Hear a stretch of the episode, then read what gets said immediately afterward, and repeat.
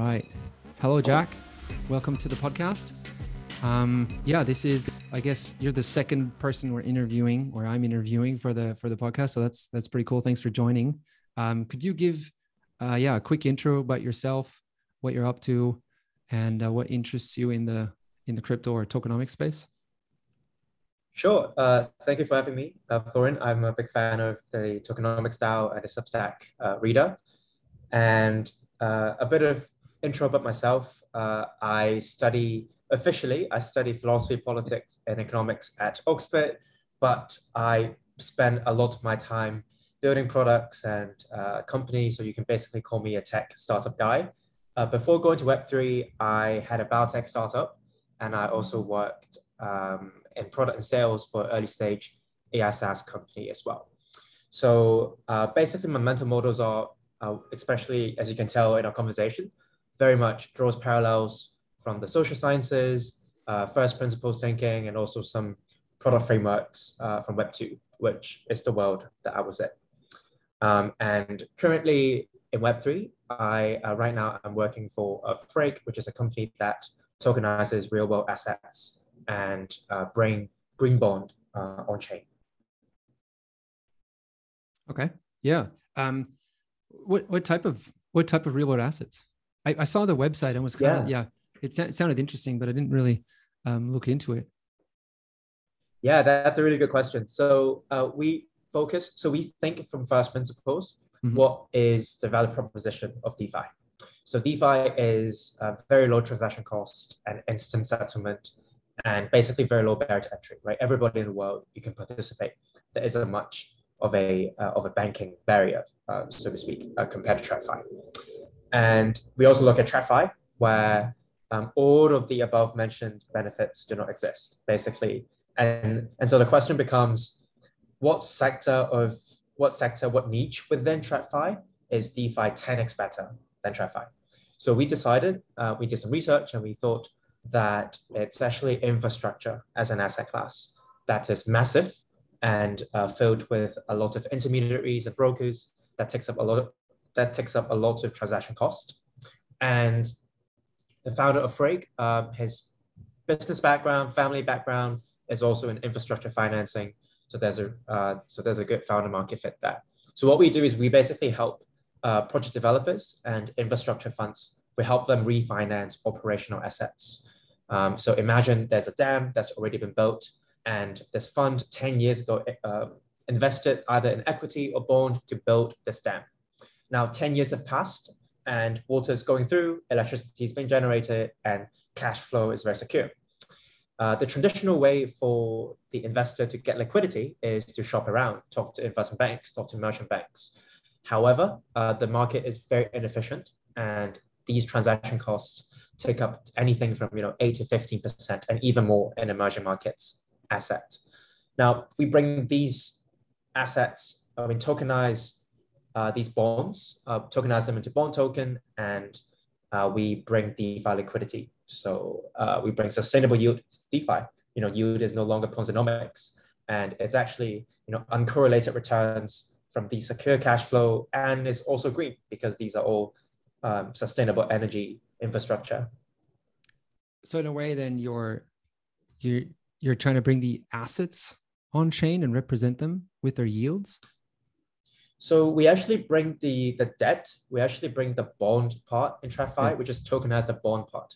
But the uh, roadmap, our vision is definitely to. Uh, so we start with uh, basically refinancing already operational assets, right? Yeah. The next step in our game is to finance building new assets and building new solar farms and new sites. That's a lot trickier uh, because it involves a lot of stakeholders. And from our perspective, it's actually mostly a trust issue.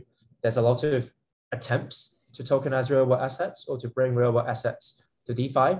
And a lot of it really miss the crux of the game, which is uh, if you have, you know, if you run, if you have your own native token, you, you get these validate validators, um, Uh, mechanism, et cetera.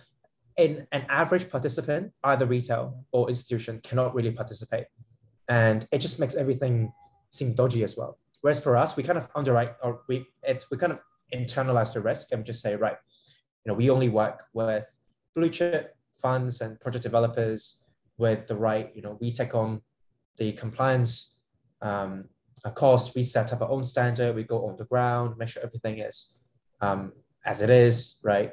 Um, so yeah, start with operational and then we'll do uh, building up new assets. Yeah, okay. Yeah, that's super interesting. You know, I I, um, I wrote this uh, piece or two pieces actually on, on Citadel. And um, yep. I don't know if you've seen that. They're this uh, company in Singapore, and their plan is to bring all sorts of uh, real estate assets onto on, on, on chain, right? And um, yep. I guess they're they're attempting a similar process where they um, spot them like in the real world, and then yep. um, yeah, try to then acquire them into a holding company or something like that, and then bring them on chain via that. And the interesting part was actually like this whole process, it's cool. And, and once we have that, that's, that's pretty nice. We'll have a good piece of infrastructure. But then once that process is at a stage um, where you can leverage then this infrastructure, that is that you have tokenized real estate, you have these tokens, then it becomes yeah. really interesting because you can, you can like funnel that into all sorts of DeFi applications, right? Yeah. And uh, I, I guess that's probably also something you're thinking about then. Um, not only to have that debt, but, but also, uh, yeah, I guess like some, some other applications for it in the DeFi. Exactly. World. Yeah. That's a really good point. That's composability in DeFi, right? Yeah. And uh, I guess slightly different from Citadel, uh, Citadel acquires new asset, whereas we just, uh, we can think of us as initially as in just an investment bank, right? That bridges between TradFi and DeFi. Uh, but composability is top of our list when it comes to us setting the contract standard, or thinking about um, how to make sure there's secondary liquidity for token holders. Um, a key value proposition for DeFi. Like if you if you ask me, why would investors want to buy a bond token that, you know, that tokenizes a real world asset? Well, uh, you know, for institutions, there's already a lot of workflows and brokers and banks in place. So there has to be something that's ten x better than the status quo for them to switch. Right. And what we observe is because value is encoded in lines of code, a smart contract in DeFi. And so, you know, if you, uh, for a new protocol, for a new um, uh, lending protocol to accept these tokens as collateral, you don't need to go through the whole, uh, you know, ah, okay, what's your, what's the software stack that your bank uses? You know, that's, that's the TradFi process. And the DeFi is so much easier. And so the future that we see is, you know, you can get people betting on yields. Right, you can have um, these bonds. You can you can have people packaging uh, financial products on top of these bonds, um, and you know I think it's true that these products exist in TradFi, but they are reserved only for like large institutions. You know, um, if you're Blackstone, you can still get packaged uh, uh, structured financial products if you work with Goldman Sachs, but it's going to take you know three three months. They're going to hire, um, they're going to build you for. I don't know, one hundred hours for the Harvard graduate analyst to, to, to do the work. Whereas for yeah. us, it's plug and play. Yeah, yeah, yeah. I think that, that I mean, that, that's also the interesting proposition for um, for projects like Citadel, because they make it accessible for anyone to to buy like whatever their risk appetite is and whatever their um, amount of money that they, that they have on the side that they, they can kind of put into this.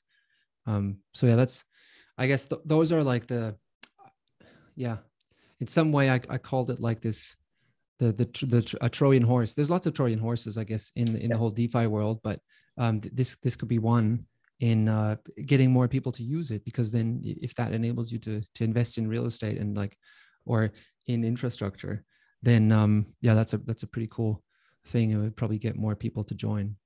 Yeah. Anyway, cool. So, um, without you know, we the the actual idea of getting you on and talking to you was a paper that you that you wrote, I guess, for for your uni degree or as part of your uh um yeah Oxford studies, whatever you do there um in this in this different field. And you uh yeah you called it the three tokenomic problems and a productivity productivity linked tokenomics design, and I thought that was that was quite interesting. Can you maybe like give us a like a really brief explanation of what that um, paper is about? Sure, yeah. So, you know, as the title suggests, there are two parts to this paper. There's the problem part, and there's the sort of an attempt to solve the problem. Um, the problem part basically consists of uh, what I like to identify the three tokenomics problem that's overarching in crypto and DeFi right now.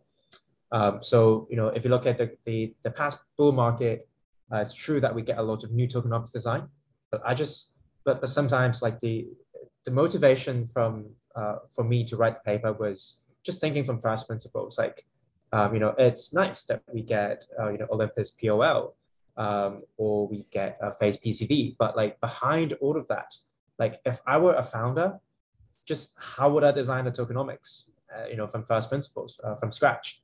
And so it just comes down to several variables, right? You know, what's the initial token supply? How much of that's going to be circulating? How should I allocate my token? And what's the token emission schedule? So all of it, I think right now founders um, and designers and investors and community usually just resort to, right, let's look at, you know, what other protocols have done. Uh, it's very much sort of um, thinking by reference rather than thinking from first principles.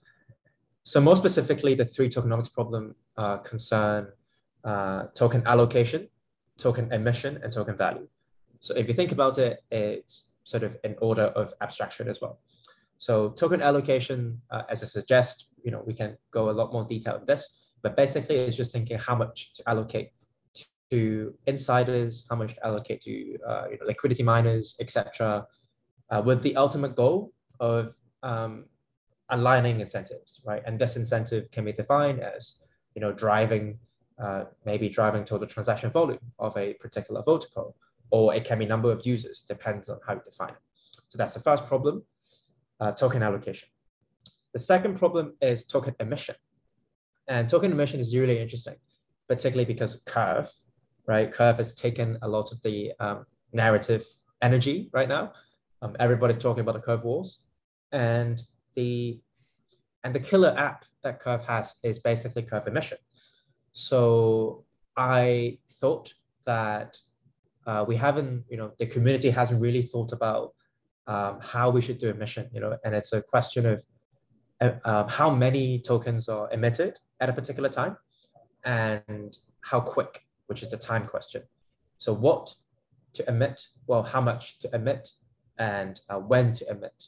And if you set your emission curves in a different way, that's going to affect, um, it's going to affect your, the ultimate, you know, the ultimate goal that you're defining as well, right?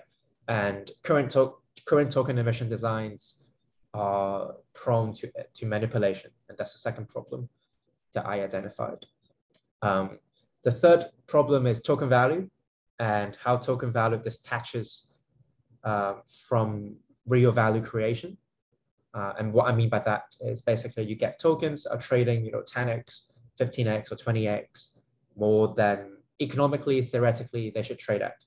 And the way we theoretically arrive at a fair price of a token is, you can say it's, you know, the two ways, right? There's sort of market-driven value, which is basically just marginal benefit of using the token is equivalent to the marginal cost, which is the price. Uh, that's the more, you know, if we believe in market equilibrium. The second, more intrinsic value investment philosophy um, way to calculate token value is to look at uh, net present cash flow value, right? How much is, the, is this token generating? Uh, and my point is basically just there's a lot of speculative token holders that once they hold tokens, they don't actually contribute to the protocol. Um, and it, this contribution can be, you know, it can be actual community contribution, or it can be economic contribution, such as using the protocol itself. And so when that problem happens, you get rent extraction. You know, token holders just, they just suck benefit, margin, suck marginal benefits out of the, out of the um, protocol. So these three are the, are the token, are the tokenomics problems. Yeah, yeah.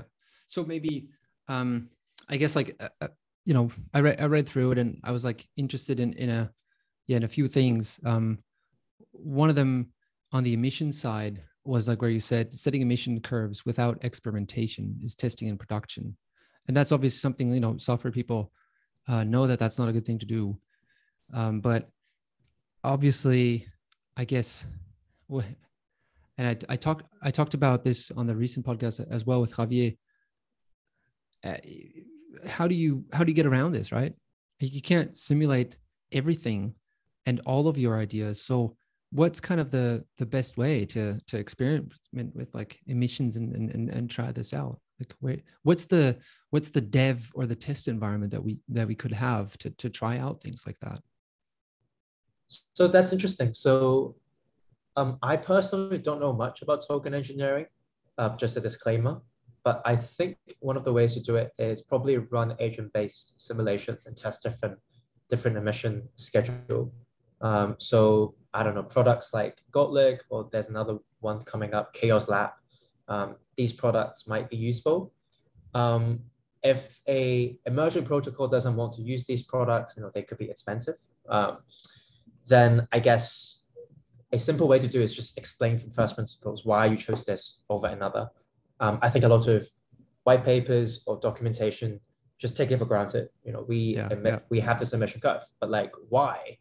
Um, so how would you I, do that? Like, and I from think, from first principles, like maybe like you know, you've been you've been saying that a lot, and I I wanted to touch upon it, but maybe now's a good point. Like, can yeah. you like walk us through how this like first principle tokenomics design in your mind would would work? Like, what kind of questions would you ask?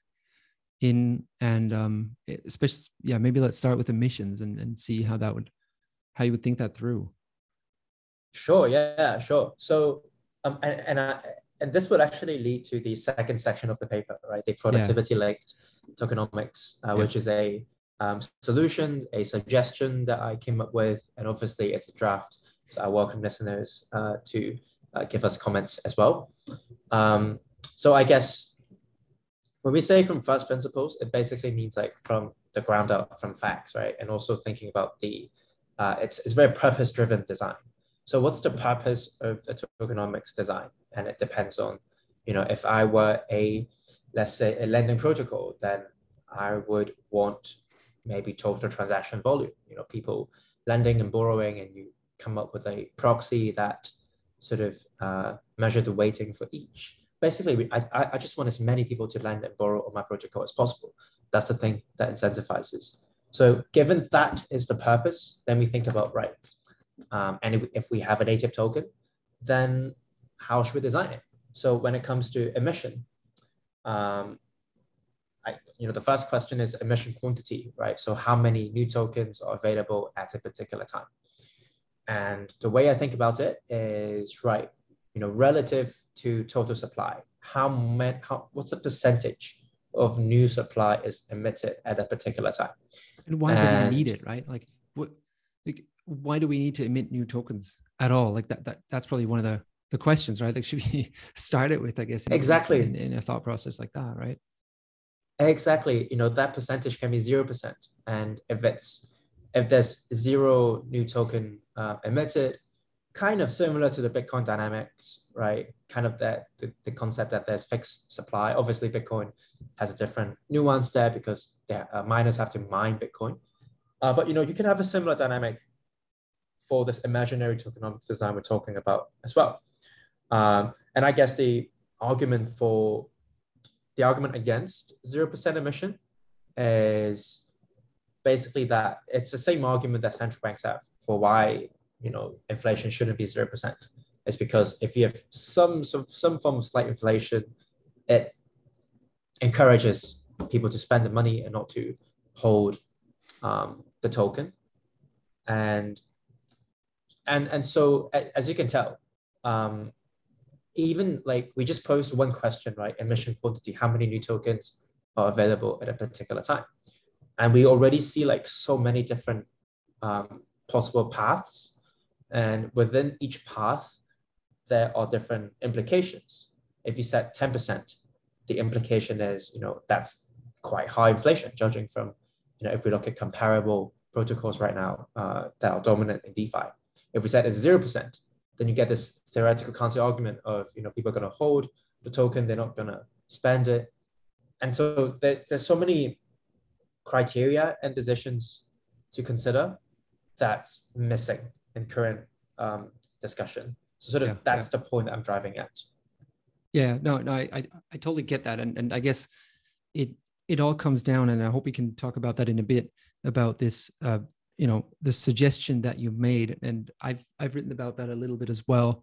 And um, it's really this, like, what are you actually trying to achieve with it, right? That, that like drives this emission. So um, a thought that I had, or that we had with tokenomics that was launching our token, was um, to, to think through kind of, how do we actually want to create this token, right? And um, in our mind, it was connected to content, because we've thought about this flywheel, right? So we have, we, we produce this content, and the content that we create is then the gravity that brings in more people to join our DAO, potentially new clients that want to do consulting gigs with us, um, premium subscribers to content and stuff like that, that would come in.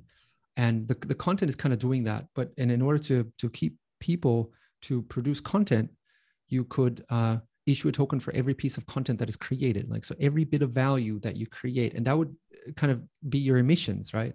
And so those emissions would be ultimately tied to the, the this this like basic creation of value, right? And so they could be higher if we produce a lot of content, and that then um, on the other side turns into cash flows or revenues that we that we achieve.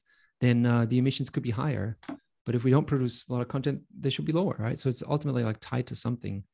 And I guess that is, that's, I hope, what you really like mean with this, like thinking from first principles, like where, starting at the facts of what you really want to achieve, and then, then, then attempting it that way, right? Yeah, exactly. And um, the design that you mentioned, it's very much in line of the spirit of the productivity linked tokenomics design as yeah, well. Yeah. Uh, yeah. Whereas, in this case, productivity is defined as uh, new content uh, produced. And, you know, you can even have a more nuanced definition of that. You know, it can be um, a weighted average of a piece of, you know, a, a, let's, like, let's say a user produces two pieces of content. One piece goes viral and the other piece, like, nobody reads it. So you, yeah. you kind of need like a, you need an indicator, you need a proxy to sort of calculate the weighted average of that, and and, yeah. and that could be the ultimate, um, uh, the ultimate purpose or the ultimate K P I that your tokenomics is driving for. Um, and then from then, when we talk about emission, then um, yes, exactly. You know, when the system is, when the whole system and the whole DAO is productive, then uh, the DAO issues more tokens and it rewards um, creators uh, proportionately as well. Um, I guess that's an intuitive design, um, although I did mention some concerns and limitations in the paper as well. Yeah, maybe, maybe we can get, um, I guess it was a Matthew effect and some other things. Yep. Um, so maybe we can, yeah, let's, let's maybe get it, get into that. So the Matthew effect is roughly like this, the rich get richer and the poor get poorer. The scheme, is that like a, I'm not in academia, so I I'm not sure if this yeah. was like a um, a fair summary of what it is, but yeah. No, that's absolutely right. It's absolutely right. It's uh, it's the reason why it's called Matthew is just because it comes from the Bible, uh, and, yeah. and I think the Bible, the quote was um, the the people who re- the people who are receiving a lot, they will continue to receive, and people who haven't, they will be sort of ignored. Uh, I forgot the I forgot the exact quote. Yeah, but that's something you would have like a lot in in like a um, proof of stake systems, right? So the ones that yeah. have a lot of capital, they can um, yeah they can they can stake that and then receive more from it. Um, so that's a problem that you also see in this like productivity linked tokenomics design. Um, yep. Scheme, yeah. Exactly. That's um, a problem that um, so I actually just made I posted a Twitter thread this afternoon. Um, so unsurprisingly or surprisingly, uh, Ryan Wilkins at Mazari actually addressed this back in twenty twenty. Mm-hmm. And he wrote a blog post on Mazari called Power and Wealth in Crypto Economies, uh, and, and Crypto Economies. And the point he was driving at is precisely sort of these, this idea of the rich gets richer, the, the, um, and more specifically, he was addressing P O S systems where initially allocated um, token holders, if they choose to stake the token all the way through, then um, at a time long enough, like they will basically become, they will basically hold a majority of, of, of tokens. Yeah. Um, and then you also get this collusion dynamic between them as well. And in a sense, you know, if they collude with other whales, whale validators, they can just rewrite the whole chain. Yeah. So a way to address that, like not on the blockchain level maybe, but like on a more on a protocol level, I was thinking about the design that we just talked to, you know, talked about like that for, for us at, at um, Tokenomics, that we would issue new tokens for content. And maybe these tokens would give you governance rights, and they would maybe give you a share of the revenue if you stake them. Um, but if it is the case that you need to work, create content to receive, then, then your share over time would get diluted, right? And, and also your governance share. So if you have, and especially if you have like a, a high inflation, let's say we produce a lot of content, we produce a lot of new tokens, we'd have sort of a high inflation of our token. And that would then over time dilute um, your governance power if you stop doing something. So it actually solves this problem of rich getting richer and poor getting poorer, because you're, you're churning out so many tokens, but you're tying it to something that needs to be created. So the rich can't just stake their tokens and, and receive more. They have to actually also do something. And if they don't, after a year or two, their um, voting power or their yields will be halved. Um, really have this halving every year or something like that. I mean, you could definitely program this into that. Would that be a solution to the potential, like to this Matthew effect? Uh, yes and no. On the emission so side, I think, yeah. I think, I think that that definitely solves the um, idle capital sort of, oh, well, this is very much in line of, with the Marxist critique of capitalism as well, where, you know, he criticized how in capitalist and hyper-capitalist societies, you know, capital owners don't have to work and they just make more money off money. Um, I, I think that tokenomics design solves it. Uh, but another problem then becomes it kind of, it kind of disincentivizes early productive people to join it um, because they know that they have to continue to churn out valuable content, which could be good or bad.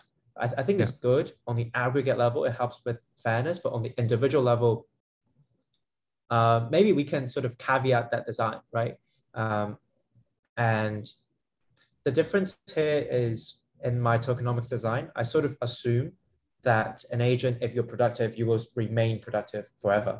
Mm-hmm. So in a sense, right? And, and that's why I said my design is still vulnerable to Matthew's effect, because a, you know, a good writer um, will presumably continue to write and continue to write good content and to have several hits.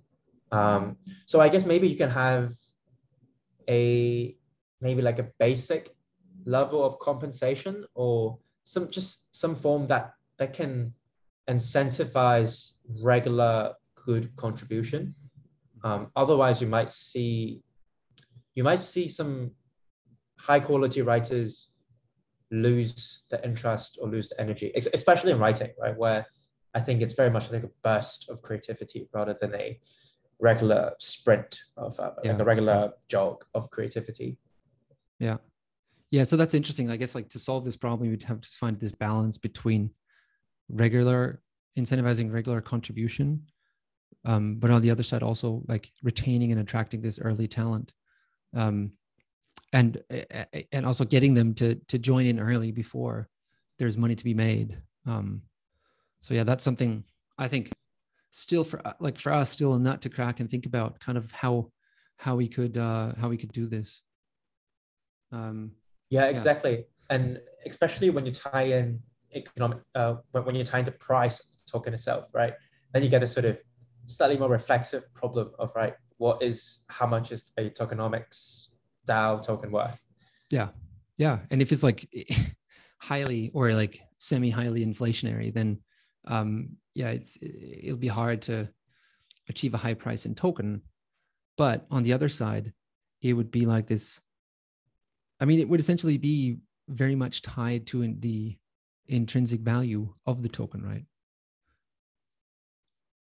Or, or very close, right? And that, that kind of brings me to this brings me to the second, or one of the second problems that you stated in your paper, right?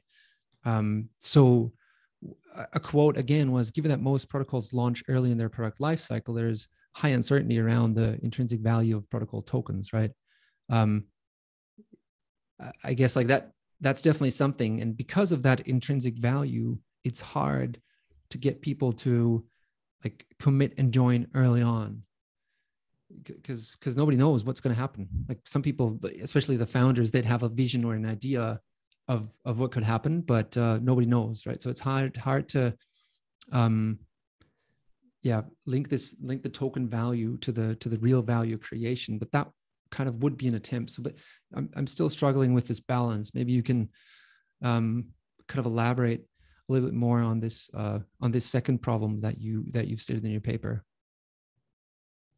Yeah, uh, by by this you mean token token emission, right? No, we do, look, we just talked about token emission. I would now now like to like go into the token value um, side, oh, where you right, said right. you know yes yeah with real value creation you have this incentive misalignment, and um, yeah, yeah. therefore I guess it needs to be tied in some way to the in- intrinsic value of the of the protocol. Yeah, for sure. Um, I think.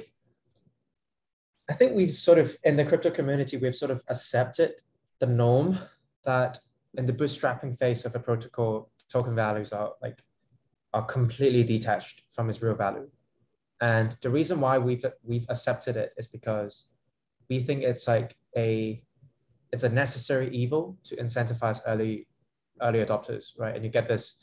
There's yeah. a plenty of literature, plenty of blogs about the sort of um, S-curve network effects and how real utility plus token utility um, can help, you know, solving the cold start problem. Um, I think I think that's all right. Like I see the, I see the, um, I see the valid argument, uh, but I just wonder if there is a way to, uh, because there is a lot of dead weight token holders, uh, and the Web two parallel for this is basically, you know, if you have a company and um, you get some early investors, but they are useless as the company scales, right? And somehow you need to buy them out. I, I think there is a similar dynamic here where some insiders or some early adopters, they might not necessarily help with scaling.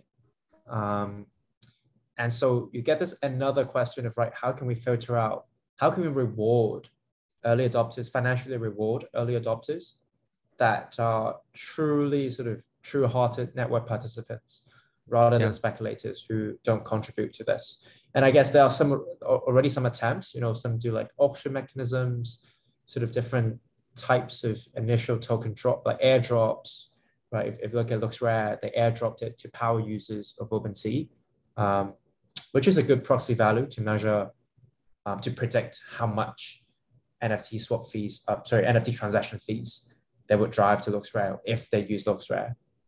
Um, but obviously you also get this another problem of once you define a goal, once you define a K P I, then everybody's going to find some way to game the K P I. Um, yeah, that's you know, they might do wash trading. Case. Yeah, yeah, yeah. And yeah. so, you know, for tokenomic styles uh, case, maybe you can have a, you know, very specific measurement of these K P Is. You have to write a eight hundred words, at least eight hundred words article, and it's had been submitted and received sort of ten likes or on Twitter or whatever. And so then you kind of solve this wash trading issue, and you also basically tell participants, tell writers, um, it's a minimum acceptable amount of uh, quality over quantity. Yeah, it needs to be linked to quality, right? That's, that's yeah. definitely something. Yeah, yeah. Okay. So, and then on the um, on the on the on the third problem, then on the token allocation, um, what are your thoughts on that? I mean, you you talked a little bit about like long term. How do how do you um, allocate tokens for the long term? Like, that's another problem, I guess, that you could maybe go into for us. Yeah, definitely. So, I don't have a very well thought out answer. I think uh, I think my thinking right now has just been very um, analytical rather than prescriptive. Yeah. Uh, but the, an, an intuition I have is there should not be any preset allocation at all.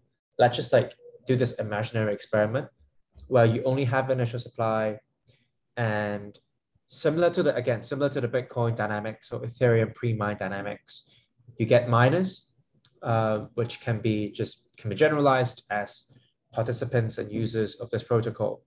Uh, they have to do certain actions in order to, in order to gain a token. And we just sort of take it for granted that the initial state of affairs, you know, maybe there will be ten agents uh, that participate in this um, initial round of mining or, you know, gaining tokens. And that will be the allocation. That will be the initial token allocation. So there's no sort of hidden hand or there's no sort of like God view to allocate token supply. You just leave it to the market to decide. Um, that could be a good experiment to run. But how would you, I mean, how would you run this on a protocol level? Yeah, so it depends on what the protocol does. Um, I'm actually, when I when I talked about this experiment, I was thinking more about L ones and just yeah. leaving it to like to like dApps to yeah. you know to race and to uh, drive transaction volume, and then my L one is going to allocate L one tokens, native tokens to them. Yeah. I guess if it's a dApp or if it's a DAO, it could be um, let's say you have a similar to the mirror, right?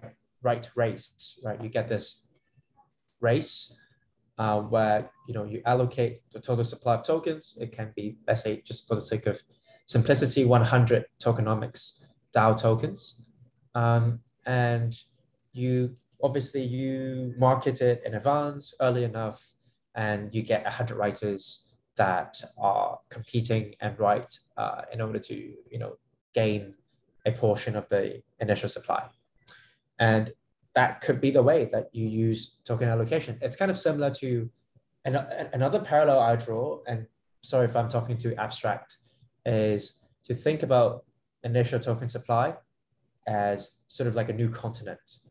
How do you decide, how, how do you divide land on, on, a new, on a new continent? You know, let's say the colonizers of the North American, of, you know, of the United States, how did they decide how, how to divide the land? Well, whoever came first and whoever did productive work on them, you know, whoever built farms, built houses, then this land is yours. Um, it's a sort of similar spirit that I think we should, at least, I, I'm not sure if it if it's robust across like all the different edge cases, you know, if it's if it's completely safe and, you know, nobody can cheat. There's probably some way to cheat, but it could be a cool experiment to run.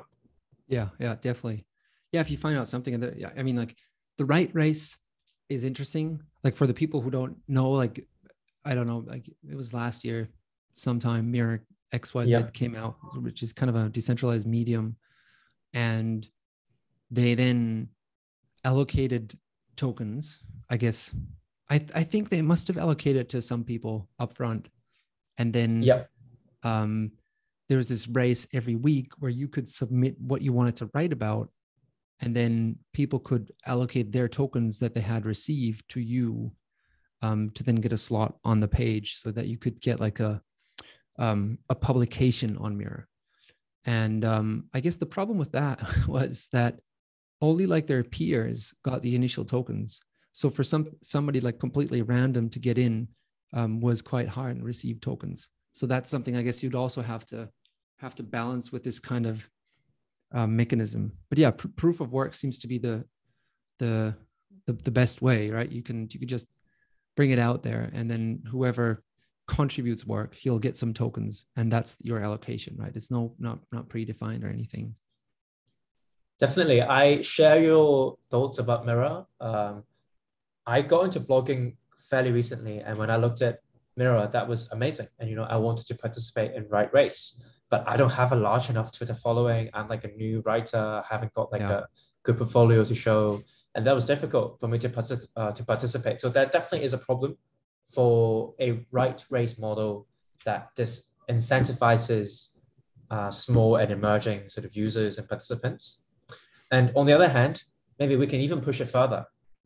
Maybe that a protocol, maybe maybe like how much a team should get in terms of token supply should not be determined at all. Maybe that what the team should at a bare minimum do is just to build out the infrastructure layer for this protocol, maybe, you know, set up website, Twitter account, whatever. And then everything else, like after that, like what products to launch, whatever, like that actually determine how much tokens the teams should be allocated. And the way to do so, and this determination is calculated mathematically via the curve, you know, so if it's a productivity linked design, then it will be, you know, since day zero, right, this protocol is live. And then the team, uh, the founders, the founding team, they have to do certain action, you know, that's productive by definition. And then the curve, you know, which is a smart contract, which just emits and allocates the proportional share of token supply. Um, that could be another extreme. Yeah, yeah. I guess the the problem, and I guess I, I think that's also one of the problems that you, um, you know, we talked about the Matthew effect, but that's also one of the problems yeah. that you've stated in your in your piece is like, how do you actually measure productivity in a good way, right? How do you how do you actually define that and and find out what what uh, what how many tokens was that worth to create the website, the infrastructure, and the the initial protocol? Who, who's going to decide about that, right? If you say the founders shouldn't decide it, um, who else should should define it? And I, w- I was thinking like the way uh, a few other protocols did. I know that MakerDAO, when they launched their token, they airdropped all the tokens to um, yeah, initial subscribers and readers and members and things like that. And then they had a Genesis proposal um, where they said that the the founders of the podcast, they would get a certain allocation. And then it was kind of a it was kind of a fair launch, but the first proposal was basically to allocate a certain amount of tokens to um, the, the founders, but they didn't do it. Uh, they kind of did it democratically, right? So they distributed first and then they decided. So maybe that could be an approach to that. If that it, makes sense. It definitely could be, although the founders would then run a risk, right? uh, you know, it's it's still undetermined. Tokens, yeah. yeah, exactly. So, um, and it's a really good question that you raised about, uh, you know, how can we put a number into how much, you know, how much token is setting up a website worth? And that basically maybe that speaks to maybe we need another curve, like we need like a meta curve on top of the productivity design token is token is token emission curve that that determines all the parameters, and then you get this sort of recursive loop that, you know, we say, right, we, we might as well we just have a human human designer that set parameters, and then, right, let's say, you know, um, the token emission is decided by this curve, but ultimately, yes, you know, the parameters are still designed by humans. Yeah, um, yeah. yeah that that definitely is a is a recursive problem. The problem still to be solved. Yeah. Okay. So I, maybe let's, I, I find it very interesting that you actually used the DAO example for this, because like um, one of my collaborators who uh, worked with me on the, on the curve design, uh, Christoph and Jack, they actually came up with this productive, like their way of thinking about this productivity linked tokenomics design is in the context of decentralized science and how to reward researchers. Um, And you, it's, it's it's it's interesting because there's actually two ways you can do this. Like the reward can be a native token, or the reward can be an objective U S D C terms, right? Yeah. And again, sort of, uh, you know, people need to think through this and not to just say, oh, and we're definitely going to use native token just because Curve, the the stable swap, you know, uh, Curve the protocol uses native token, and so it's good. Um, that's a problem in itself. Yeah. Yeah. Hmm. Yeah. I guess like also an interesting thing to figure out still, yeah. um, lots of, lots of things to still to figure out. So I guess like then th- that's really sort of like your, your conclusion from this, right? To, to build this um, productivity linked tokenomics design. So look at the productivity and then answer, um, The, the questions around uh, the, the the value, the the allocation, the emissions, but do it just based on that, right? Um, would that be like a fair summary, an Eli five of uh, of the of the paper? Yeah, definitely. It's, you know, the explain like I'm five version of this will be if you if you produce good work, you get rewarded. That's a short summary of it. That's what the token does. So are there, I mean, you've, you've, you've done a fair bit of research on this, and I read through a lot of the, the articles um, that inspired your paper. Are there protocols that have, that like come close to having achieved something like that, that we could borrow from, or that like are at the leading edge of, of doing something like that? Yeah, that's interesting. So I took a look. Um, I think the, the, the closest one is sort of uh, Solidly. So the recent Phantom um, Phantom A M M swap that attracts a lot of degens. Yeah. And the creator who now quit DeFi, um, Andre, he airdropped this A M M token to the top twenty T V R projects on Phantom, which is a yeah. L one. And the spirit is similar to this idea of productivity linked design, right? Sort of you're rewarding um, already productive protocols um, on the same layer one, and you are placing a bet that because they were productive in the past, they are also going to be productive in the future. And hence you give them more of this token. And obviously then this slightly Ponzi dynamics comes in, right? Because these are early adopters and they also want the um, Solidly to go up, the token price to go up. So they will keep using Solidly, right? In order to drive transaction volume, which actually is good for Solidly itself, because that's ultimately what it wants, right? Well, they're the bringing liquidity, and that's the, the goal, right? That's the value they, they provide is liquidity, yeah. Exactly, exactly. So I guess Solidly is an example, but it's slightly more exceptional because it's a protocol on a layer one that rewards other protocols in the same layer one. Um, yeah. And it's different from the discussion we've been having so far, uh, where in our minds, we've always been imagining it's a protocol rewarding users, basically wallets, right? Rewarding wallets based on the past behavior. That's yeah. a slightly, slightly different thing. Yeah, yeah, yeah. Well, but still, I mean, linked to something productive. So, um, yeah, yeah. And and in the end, I, mean, I guess like your paper was, or is targeted quite generically, right? It's it's like everybody could use this and apply this or think through this um, in these frameworks that you've given, right? Exactly, exactly. Yeah, um, I you know I I'm very intellectually honest. I'll say like I still haven't figured out like what's the best design or like. even e- even the trade-off be... between designs. Yeah. Exactly, like there has to be trade-offs. Um, but I think when I when I wrote the paper, the intuition that comes to me is just like uh, forgetting about just very basic variable to sets, right? And you know, and and the fact that we forgot about token emission, token allocation, token value. Uh, this in collection is a problem, and hence I you know I came up with the title of the three tokenomics problems. Yeah, yeah, yeah. No, cool. I think it's, uh, you know, I think it's a really timely piece, and a lot of people are thinking about this at the moment. So, um, yeah, I think, I think, I think it's great putting this out there, and it will help um, more and more people to think this through, um, and hopefully, will drive more, I guess, like in, innovation and experimentation um, with this, and and that's always a good thing. That's kind of the, you know, to to the what we what we talked about in the in the in the in the early part. What is this like? How do you test in in in production?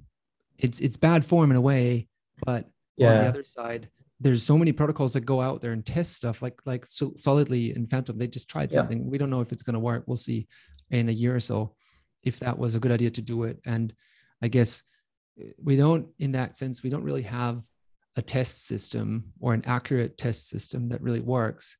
In some way, we just do it on the we we do it more with like. We'll get protocols to put it out there and test it in production, even though it's bad form, but it will help others to learn from that. Definitely, yeah. I mean, I mean, the fact that Curve is way ahead of its time, right? Like Curve was launched in a time where um, A M M was dominated by constant product, um, and also A M M gives out uh, rewards based on like this vanilla mechanism, and then Curve invented this new way of doing token emission and with a bribing effect on top of it. So I guess the yeah. lesson for protocol designers and founders is basically test and production if you can. Uh, if there isn't like extreme um, extreme ways that I can, that I can go wrong, but obviously like think through the edge cases and, and, yeah. and try to protect those. Yeah, yeah.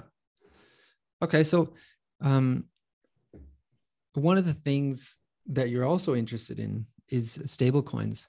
And maybe yeah. we can talk a little bit about that because yeah, um, I I think that's, stablecoins are a really interesting topic. And um, there's there's a lot of innovation happening in that space too. So lots of new ideas being tested and evolved. Um, so what are your thoughts in general on, on like stable coins? Yeah, for sure. So let me tell you why I got interested in it. Um, and uh, so so the reason I got interested in stablecoin is because, uh, you know, I'm I study economics and I also study game theory by training. And there's a lot of parallels uh, between economics and, uh, and finance and stablecoin. Specifically, we can look at it top down and bottom up. We can look at stablecoins top down. What does it mean? Uh, you know, it's using the mental model from monetary economics and thinking about how countries defend the peg or how central banks set interest rates and how, you know, commercial banks like, you know, J P Morgan Chase or H S B C, how they have fractional reserve. And these are all valuable lessons that, you know, for example, the founders of Frax, the founders of F E I protocol, these are all algorithm stablecoins protocols. They openly talk about this on Twitter. And, you know, sometimes I reply to them. They reply to my tweets as well. The other way that's interesting is because it's bottom up. And if you look at it bottom up, you need game theory and mechanism design. You know, assume that agents are selfish and everybody, you know, cashes out from this um, uh, uh, stablecoin protocol. Basically, there's there's a bank run. What would happen? Then again, you can borrow literature, you can borrow theories and mental models from the game theory and mechanism design world. Um, so that's how I got interested in it. But you know, there's also the non-intellectual aspect that makes stablecoin very important. Um, uh, so what I think is, uh, I think we mentioned this concept of Trojan horse, right? Which is basically just a wedge. Um, I think stablecoin ex- is exactly the same way. You know, stablecoin is because it's packed to one U S D. Users are, people find it a lot more intuitive to use a cryptocurrency that's pegged rather than, you know, like Bitcoin or Ethereum that fluctuates a lot, right? So there's real life utility for this. That's number one. And number two, there's value proposition against status quo, you know, similar to how I explained Frigg and how uh, how we think about tokenizing real world assets. Stablecoins from first principles, again, very low transaction cost, instant settlement, right? And these are a lot more easier than trying to improve upon the nineteen eighties, seventies infrastructure of Visa, MasterCard as payment rails, or even worse, you know, you get this interbank or international transfer um, uh, system, which is slow and some paperwork as well, right? Um, so if we just move all the payment rails, payment networks to stablecoins, everything's faster and, and cheaper. So that's why I find stablecoin interesting. Yeah, yeah. Yeah, I, I'm I'm just trying to think like where to where to go with this. I think stablecoins, there's there's just a, a lot to to unpack, right? They they're they are pegged to to the U S dollar. Maybe maybe we can, or a lot of them, most of them, but the, the biggest ones are pegged to the U S yeah. dollars. And there's some some risks, I guess, with that in in like building that. And um, approaches we have seen are on the one side things like what Tether and U S D C do. Yep. They're like pretty much centralized. So they, um, they have like physical real bank accounts and there's dollars or dollar equivalent, um, stuff in there that they, um, back this with. And then there's algorithmic ones like, um, Frax and, and maybe U S T and, and Luna. And, um, how do you, how do you see, how do you see that evolving? Um, especially since what recently happened that, you know, Luna was one of the one of these stable coins that that like came up, and I think they had a they had a good approach, but recently they've uh, loaded up their treasury and, and and backed and started to back it with with Bitcoin and things like that. And that for me is um it, it is sort of a signal that maybe algorithmic stable coins don't really work, or are uh, they all have like this death spiral aspect. So what, how do you, what do you think on, on this? Like where, where will this go between like algorithmic and, and, and um, yeah, really backed stable coins, like dollar backed stable, stable coins? Yeah. So I would actually, I would question your question in, a, in a very philosophical way. Um, I, I would say that centralized stablecoins and decentralized stablecoins are fighting for different market share. So, and so rather than viewing them as, com- as competitors, I would actually view them as collaborators or peers um, that are trying to grow the stablecoin market and to replace the Trefi equivalent. Um, on the point of fragility or sort of stability of the pack mechanism, I think centralized stablecoins are definitely here to stay. Um, they are, and uh, despite people talk about Tether, you know, I also made a Twitter thread about Tether as well. After a hedge fund shorted Tether publicly, I explained the game theory behind it. Um, you know, despite all the hate against Tether, Tether is surprisingly resilient. And you know, and right now, if Tether fails or depegs significantly, you know, I, I guess more than sixty percent to seventy percent of crypto would just collapse. Um, Tether's got really good coverage in non-U S countries. Yeah. They work, right now, they actually spend more time and energy uh, uh, trying to be compliant with um, with uh, sovereign states and, you know, work with jurisdictions. Uh, you know, they freeze accounts, they freeze wallets, uh, and they do so at a higher profile than Circle. So the way I see it is U S D T is going to be more widely used in non-U S uh, or even non-E U. You can call it emerging countries, right? Sort of this third world country um, uh, market share. U S D C is going to be more used in first world countries and also be more integrated with the wider Wall Street uh, TradFi financial system. Um, so these two are here to stay. And then the question is, what's going to be, you know, how will decentralized stablecoins react, and what type of user profile, what type of use cases are they going to serve? Um, and again, as you can tell, I think from this as a you know very product framework perspective, and, and just treating the stablecoins as products ultimately. So I think it depends. You know, you get this, um, and the way we predict how these decentralized stablecoins are going to play out depends on the pack mechanism.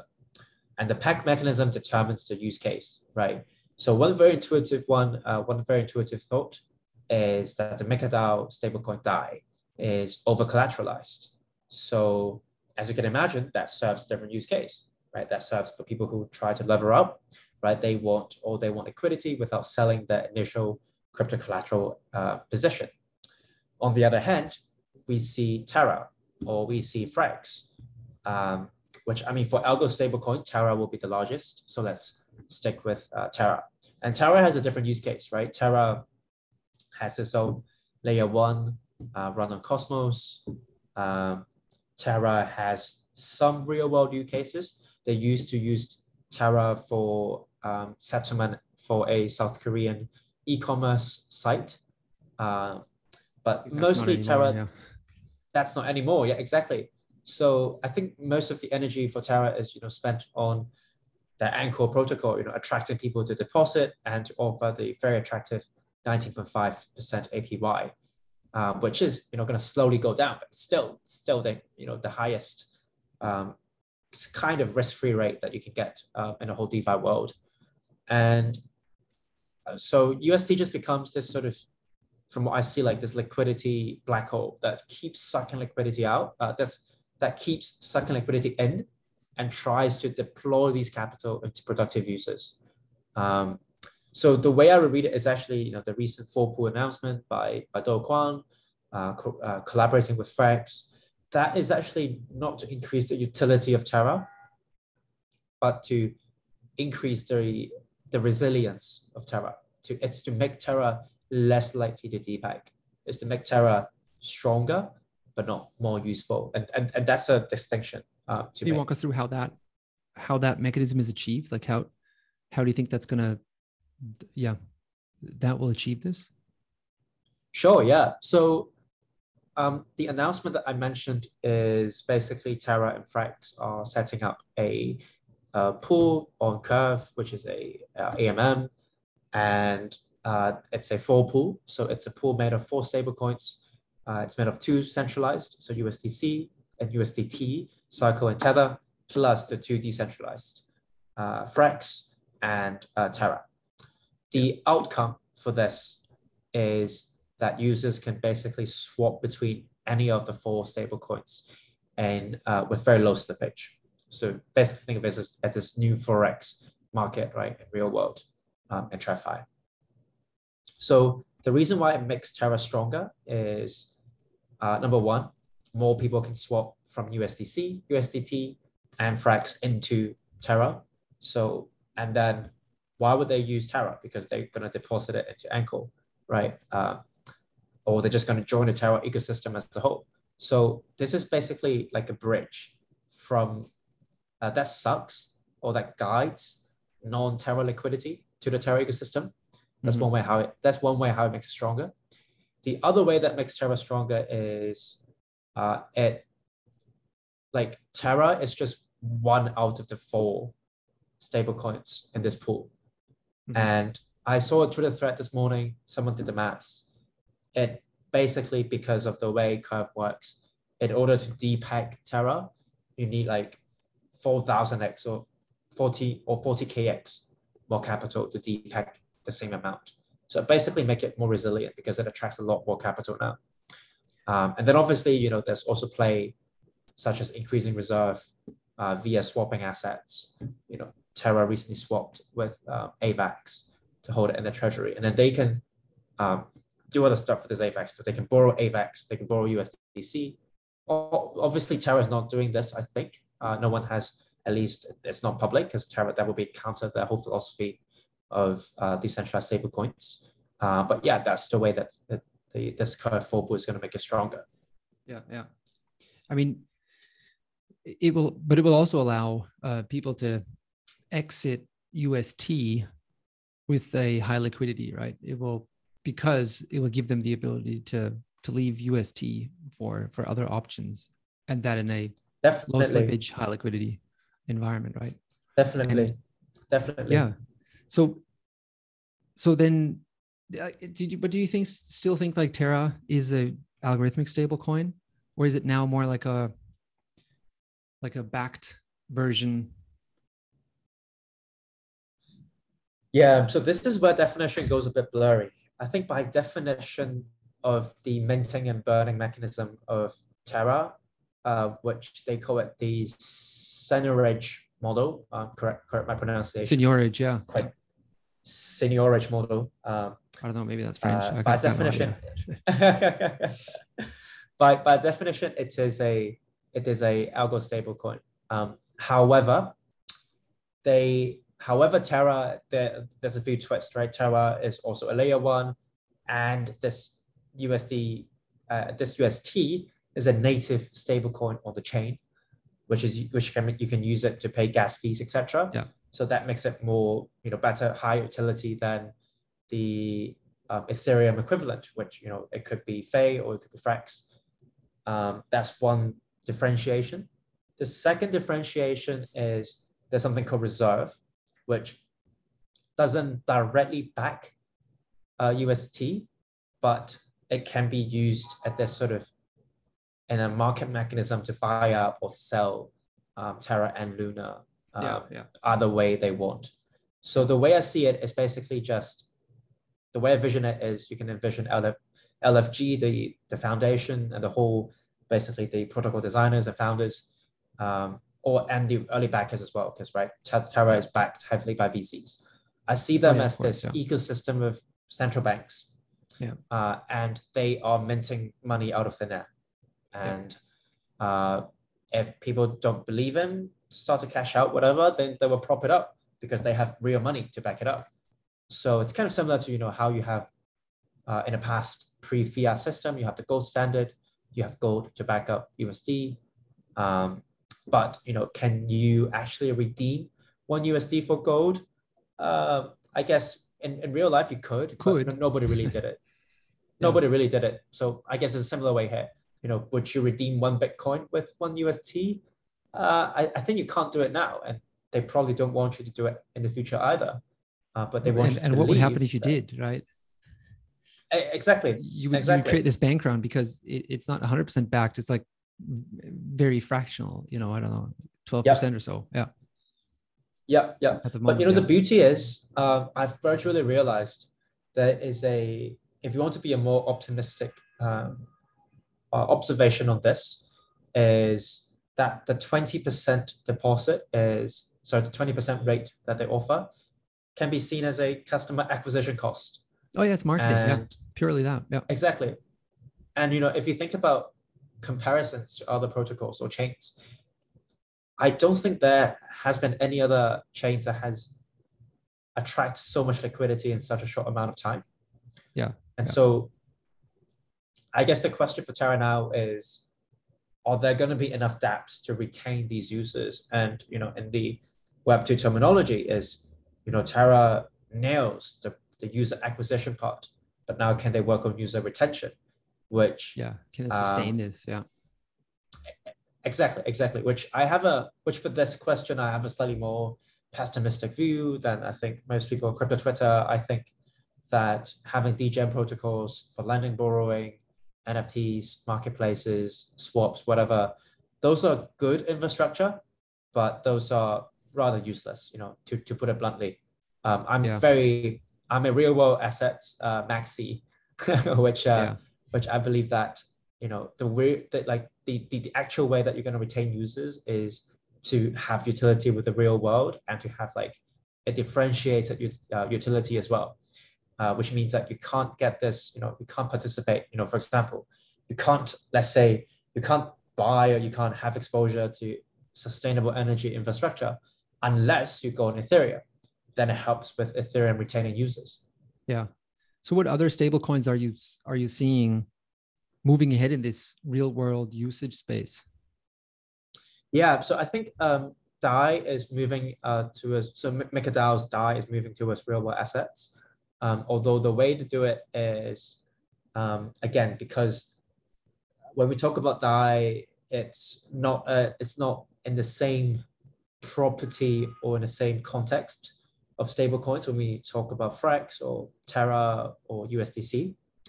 Um, I guess what MakerDAO is basically doing is the right mental model here is that it is a it's becoming a decentralized commercial bank that holds different assets on its balance. on its balance sheet. Yep. Um, at the moment is one hundred percent crypto, I think, uh, but they are trying to diversify and hold T-bonds, treasury bonds, right? And they're gonna hold real world assets that are more illiquid. Um, and then they're gonna issue a stablecoin, uh, one U S that, that is redeemable for one U S D or packed to one U S D. And it's kind of similar to how you just, you basically just own a share in a bank. Right, it's like you go to yeah. N Y S E and you try to buy a share of J P M, of J P Morgan. But instead of this J P Morgan share fluctuating up and down, you get this J P Morgan share always packed to one dollar. And what fluctuates is the supply, but not the price. Yeah, and that's yeah. how market cap gets to uh, gets to move.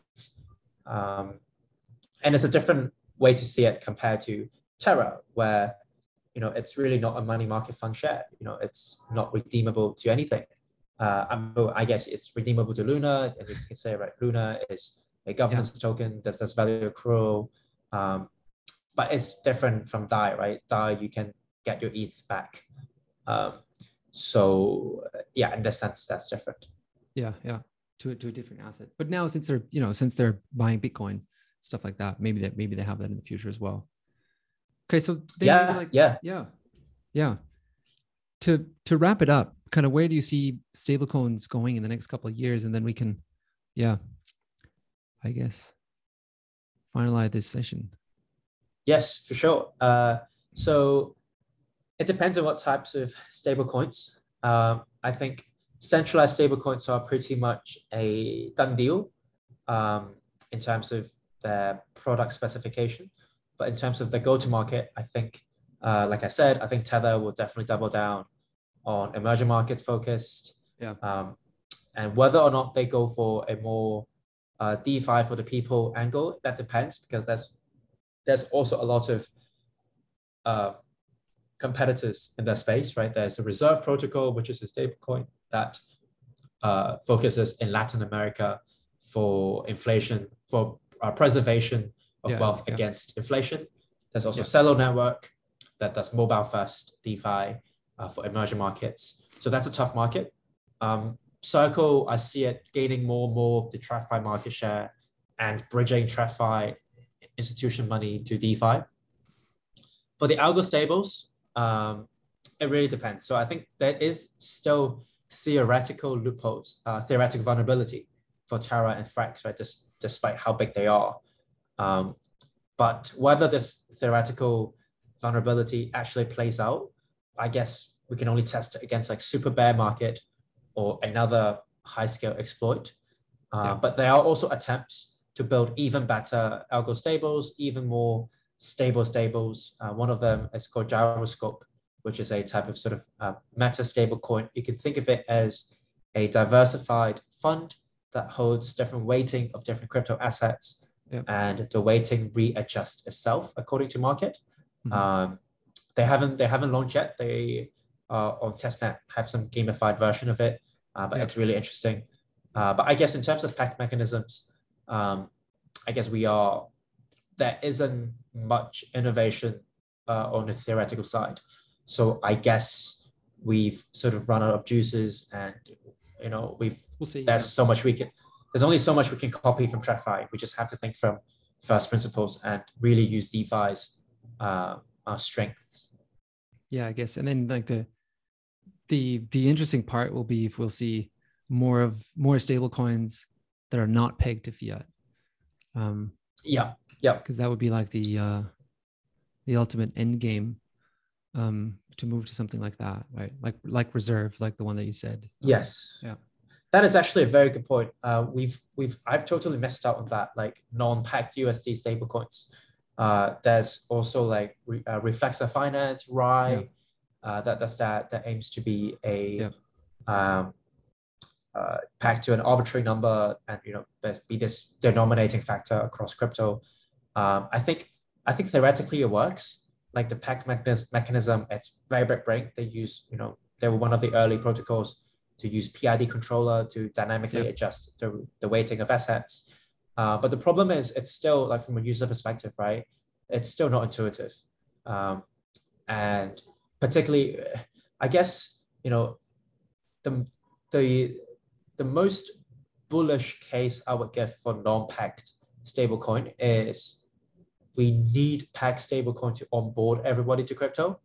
And then once everything is, once everybody get gets comfortable with crypto, then we can move, they can, you know, convert this uh, packed stablecoin into non-packed, and then we get the truly crypto native um, denominated stablecoin. But that's going to be, you know, we're going to have to wait until blockchain runs the world. Even the internet hasn't run the world yet. Yeah, yeah. That's a very long way ahead, I guess. And to me, like, I, I think like all these unpegged ones, they're still super unintuitive and, and like, difficult and hard to understand, wrap your head around what they actually, how they actually work, right? What what country they kind of represent with the currency that they create. So um, yeah, cool. Is there anything you'd like to, you know, um, say that we haven't talked about yet before we wrap it up? Uh, no, I think this is pretty much it. This has been a really good conversation. Cool, yeah, likewise. Um, thanks for coming on. Thanks for taking the time. And uh, yeah, cool. I'll, I guess we'll be in touch. Thank you. Stable coin space. Cheers. And in the yeah token valuation space. Thanks, everyone. Yep. Thanks, Jack.